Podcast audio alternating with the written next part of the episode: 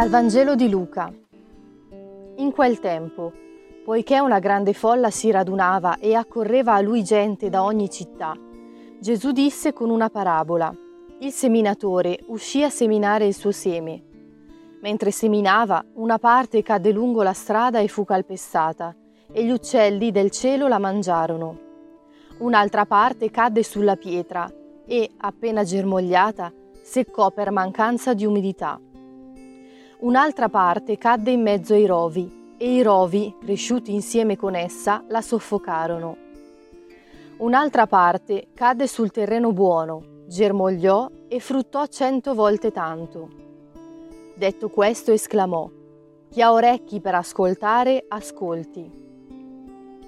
I suoi discepoli lo interrogavano sul significato della parabola ed egli disse, a voi è dato di conoscere i misteri del regno di Dio, ma agli altri solo con parabole, affinché vedendo non vedano e ascoltando non comprendano.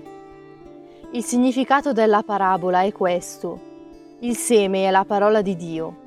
I semi caduti lungo la strada sono coloro che l'hanno ascoltata, ma poi viene il diavolo e porta via la parola dal loro cuore, perché non avvenga che, credendo, siano salvati.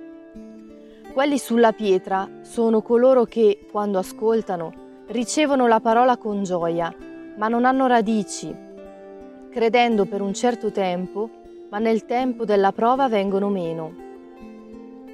Quello caduto in mezzo ai rovi sono coloro che dopo aver ascoltato, strada facendo si lasciano soffocare da preoccupazioni, ricchezze e piaceri della vita e non giungono a maturazione. Quello sul terreno buono sono coloro che, dopo aver ascoltato la parola con cuore integro e buono, la custodiscono e producono frutto con perseveranza.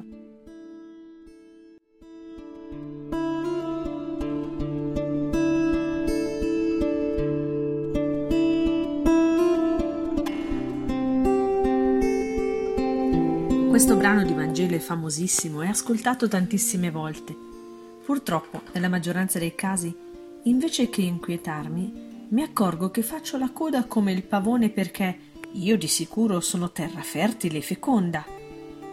Fortunatamente c'è sempre una punta di dubbio che scava e mi fa domandare se davvero è così. L'aratro della parola rivolta la terra di cui sono fatta e porta ai miei occhi pietre, spine, aridità Dentro di me c'è tutto.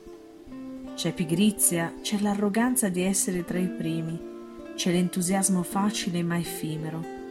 C'è tutto e il contrario di tutto. Gesù parla di perseveranza. A volte credo che sia il segreto anche nelle relazioni d'amore, specialmente dopo tanti anni di matrimonio. Andare avanti con passo sicuro anche nelle difficoltà perché si crede fortemente di aver fatto la scelta giusta, una volta e per sempre. Ma la nostra vita che cos'è se non una lunga e appassionante storia d'amore con Dio? Oggi quindi mi porto a casa questa parola, perseveranza.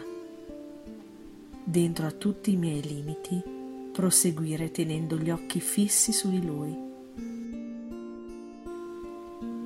Oggi entrerò in una chiesa in solitudine e fisserò il mio sguardo su di lui, rinnovando le mie promesse e i miei tentativi di essere davvero terra buona e fertile.